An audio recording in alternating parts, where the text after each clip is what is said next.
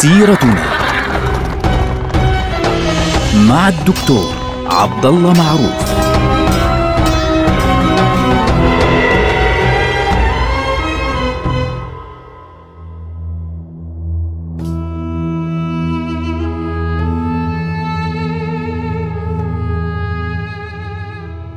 السلام عليكم ورحمة الله وبركاته. سيرتنا سيرة هذه الأمة العظيمة ونحن الآن في عهد الدولة العثمانية وتحديدا في عهد السلطان سليم الأول، السلطان ياوس سليم. السلطان ياوس سليم عندما انتصر في معركة الريدانية وقضى تماما على الدولة المملوكية أمر بشنق آخر السلاطين المماليك اللي هو طومان باي على باب زويلة في القاهرة وبذلك انقرضت الدولة المملوكية طبعا السلطان بقي في مصر في ذلك الوقت حوالي ثمان أشهر مش يوم ولا اثنين ولا ثلاثة خلال هذه الثمان أشهر زار المدينة بالكامل لف عليها كلها وزع العطايا على الناس كلها.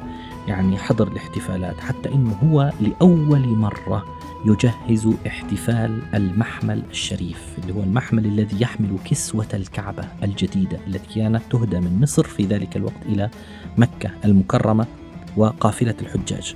فخرج ليودع هذه القافلة قافلة الحجاج وأرسل معها لأول مرة الصره الشريفة اللي هي صره الفقراء إن صح التعبير التي توزع في الحرمين الشريفين في مكة والمدينة على الفقراء طبعا فيها أموال وفيها كثير من الأشياء مش فقط السلاطين على فكرة اللي كانوا يحطوا فيها أموالهم. هذه الصرة كانت معروفة في ذلك الوقت انه بياخذوها ويحملون فيها أموال من كل شخص يريد أن يتبرع لفقراء الحرمين. فتجتمع يعني أموال كثيرة جدا في هذه الصرة. المبدأ أن السلطان يوسف السليم في هذه المرحلة التي قضاها في القاهرة كان قد أعد العدة تماما لترتيب أموره وسياسته بالكامل في هذه البقعة. الحدث المهم في هذه المرحلة إنه أرسلت إلى السلطان يوسف السليم مفاتيح الكعبة المشرفة والمدينة المنورة المسجد النبوي الشريف. طبعا إحنا بنعرف إنه في دمشق لما خطب للسلطان ياوس السليم قيل له حاكم الحرمين فقال بل أنا خادم الحرمين. لم يكن فعليا في ذلك الوقت يعني يحكم المنطقة اللي هي مكة والمدينة في ذلك الوقت مباشرة وإنما كانت المسألة مسألة معنوية إن صح التعبير في دمشق.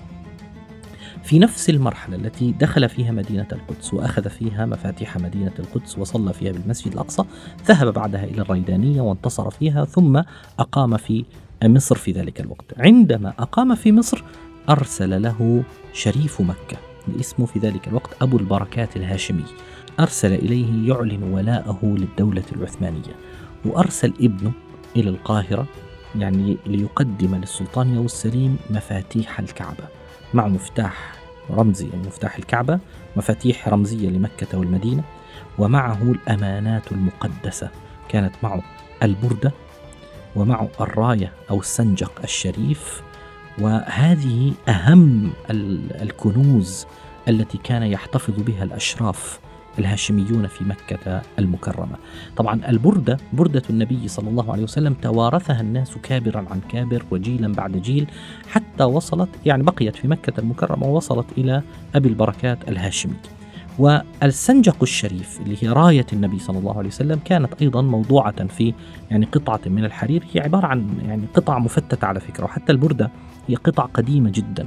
لكنه الراية أو السنجق الشريف يعني هي قطع مفتفتة من القماش القديم يقولون إنها كانت راية رسول الله صلى الله عليه وسلم أو إحدى رايات النبي صلى الله عليه وسلم كانت تحتفظ بها العائلة الهاشمية فعليا في مكة المكرمة. فأرسلها أبو البركات إلى السلطان يوسف السليم في القاهرة. فالسلطان يوسف السليم طبعا قبلها وضعها فوق رأسه ثم احتفظ بها حتى يذهب إلى الأناضول. بعد ذلك لأنه سيكون عنده عمل مهم جدا في الأناضول. هذا الإعلان اللي هو إعلان ولاء آه، شريف مكة في ذلك الوقت آه، للسلطان يوسف السليم جاء متمما تماما لسلطنة السلطان يوسف السليم على كل منطقة الحجاز وبلاد الشام ومصر. إضافة طبعا إلى العراق لأن العراق كان يخطب باسمه على منابر بغداد منذ زمن لا بأس به. فبالتالي إحنا نتكلم عن ضم كل المنطقة أو قلب المنطقة العربية إن صح التعبير لأنه طبعا مش كل المنطقة لأنه في عندنا لسه بعد هيك في عندنا الجزائر وليبيا والمغرب وعندنا أيضا باقي مناطق الجزيرة العربية.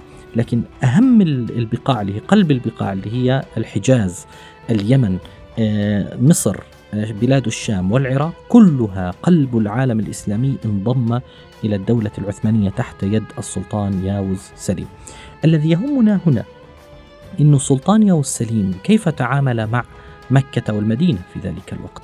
هذا الرجل تعامل مع مكة والمدينة بمنتهى الذوق. كيف؟ اعتبر أن الحجاز له يعني وضعه الخاص. فكان هناك طبعا الأسرة التي تحكم الشريف مكة طبعا الهاشمي الذي يحكم مكة اعترف له السلطان والسليم بحقه في حكم مكة. أنه أنت تبقى هناك. ولم يتعرض بأي شكل لطريقة الإدارة الداخلية في مكة والمدينة. لم يحدث أي تغيير، لم يحدث أي تعديل، لم يحدث أي شيء يعني يقلب كيان المنطقة بالكامل في مكة والمدينة احتراما لمقام رسول الله صلى الله عليه وسلم ولبيت الله الحرام كما حدث نفس الشيء بالقدس على فكرة لم يحدث أي تغيير في آه، بنية المسجد الأقصى المبارك حتى أن الدولة العثمانية إخواننا وهي دولة حنفية يعني هم حنفيون مذهب.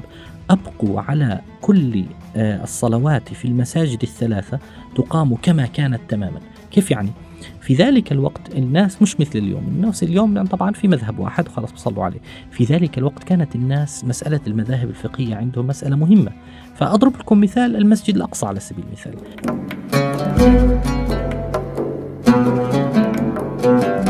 كانوا الناس يصلون الصلوات أربع مرات.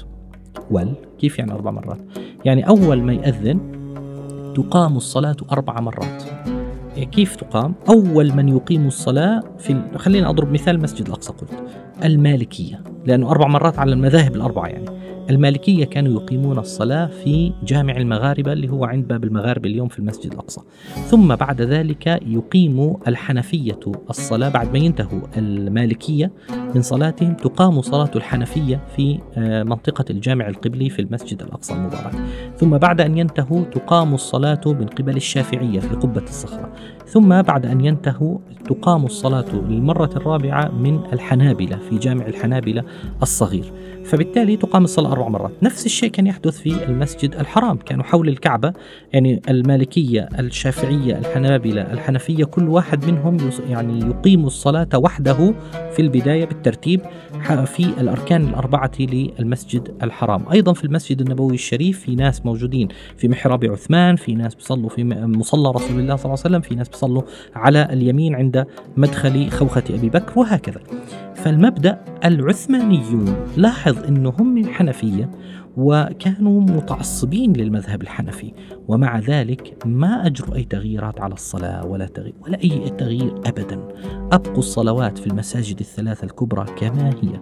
واكتفى العثمانيون بتولي حراسة هذه الأماكن خاصة يعني عندنا قوافل الحجاج التي تتنقل بين مكة والمدينة وأيضا بيت المقدس. كانوا يعني كانوا يهتمون بالفعل بحماية هذه القوافل إضافة إلى إمدادها بالمؤن الطرق إجراءات آه، الأمان في الطريق وخزانات المياه في هذه البقاع لإنجاد الناس لاحقا.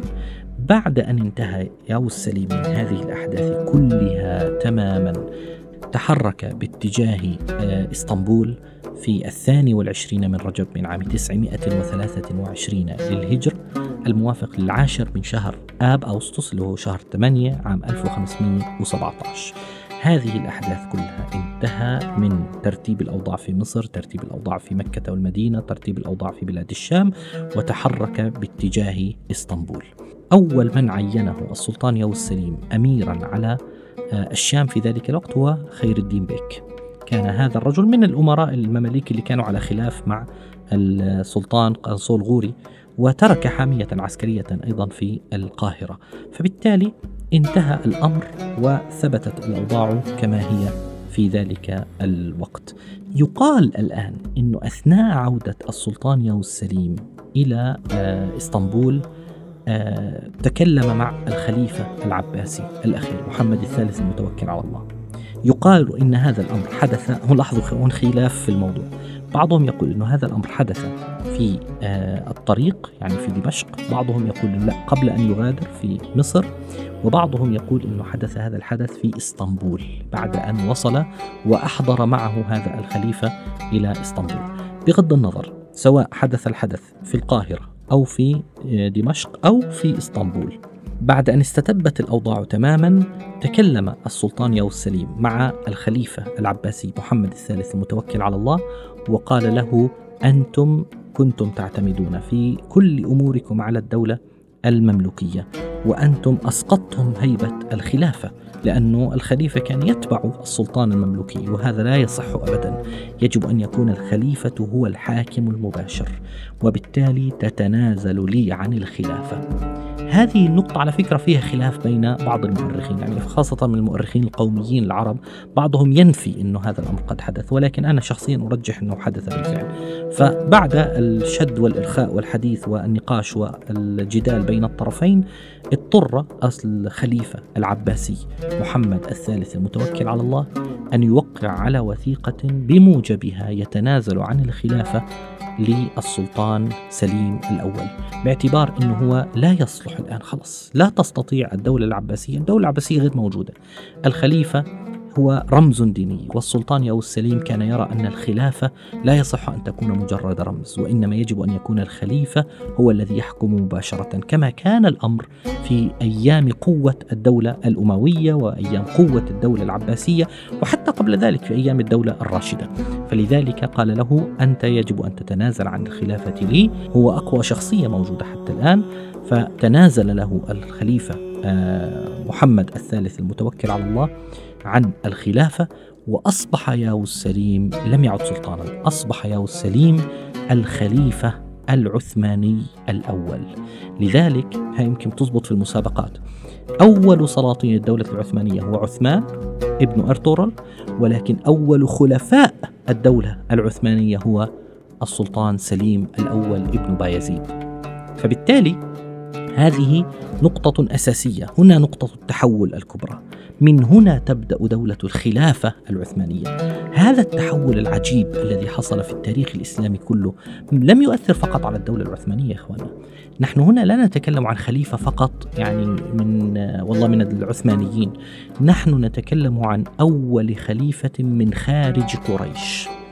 يعني الدولة الراشدة كل خلفائها من قريش. الدولة الأموية من قريش. الدولة العباسية من قريش. الخلفاء العثمانيون لأول مرة تخرج الخلافة من قريش. هذا أولا. ولن تخرج فقط من قريش وإنما خرجت حتى من العرب. كيف استقبل الناس هذا الخبر؟ استقبلوه بالموافقة التامة. لم يكن هناك أي مشكلة في استلام السلطان ياووز سليم للخلافة لأول مرة في التاريخ. بعد أن عاد السلطان ياووز سليم إلى إسطنبول وأصبح خليفة للمسلمين تحولت مدينة إسطنبول إلى عاصمة الخلافة الإسلامية. وتحول منها بعد ذلك تحرك إلى مدينة إدرنة ليبدأ بتجهيز أسطول بحري ليواجه فرسان القديس يوحنا في رودس هؤلاء كانوا يقطعون طرق الحجاج. فبدأ يعني يجهز جيشا ليحاربهم وفي المقابل بدأ يجهز جيشا يحارب الصفويين في الطرف الآخر لأنهم بدأت نشاطاتهم تعود مرة أخرى. ولكن يوم التاسع من شوال من عام 926 الموافق للثاني والعشرين من شهر أيلول تسعة عام 1520 للميلاد توفي الخليفة العثماني السلطان ياو السليم أول الخلفاء العثمانيين. توفي وسلم الأمر لأعظم الخلفاء العثمانيين وأطولهم حكما الخليفة سليمان القانوني. نلقاكم على خير والسلام عليكم.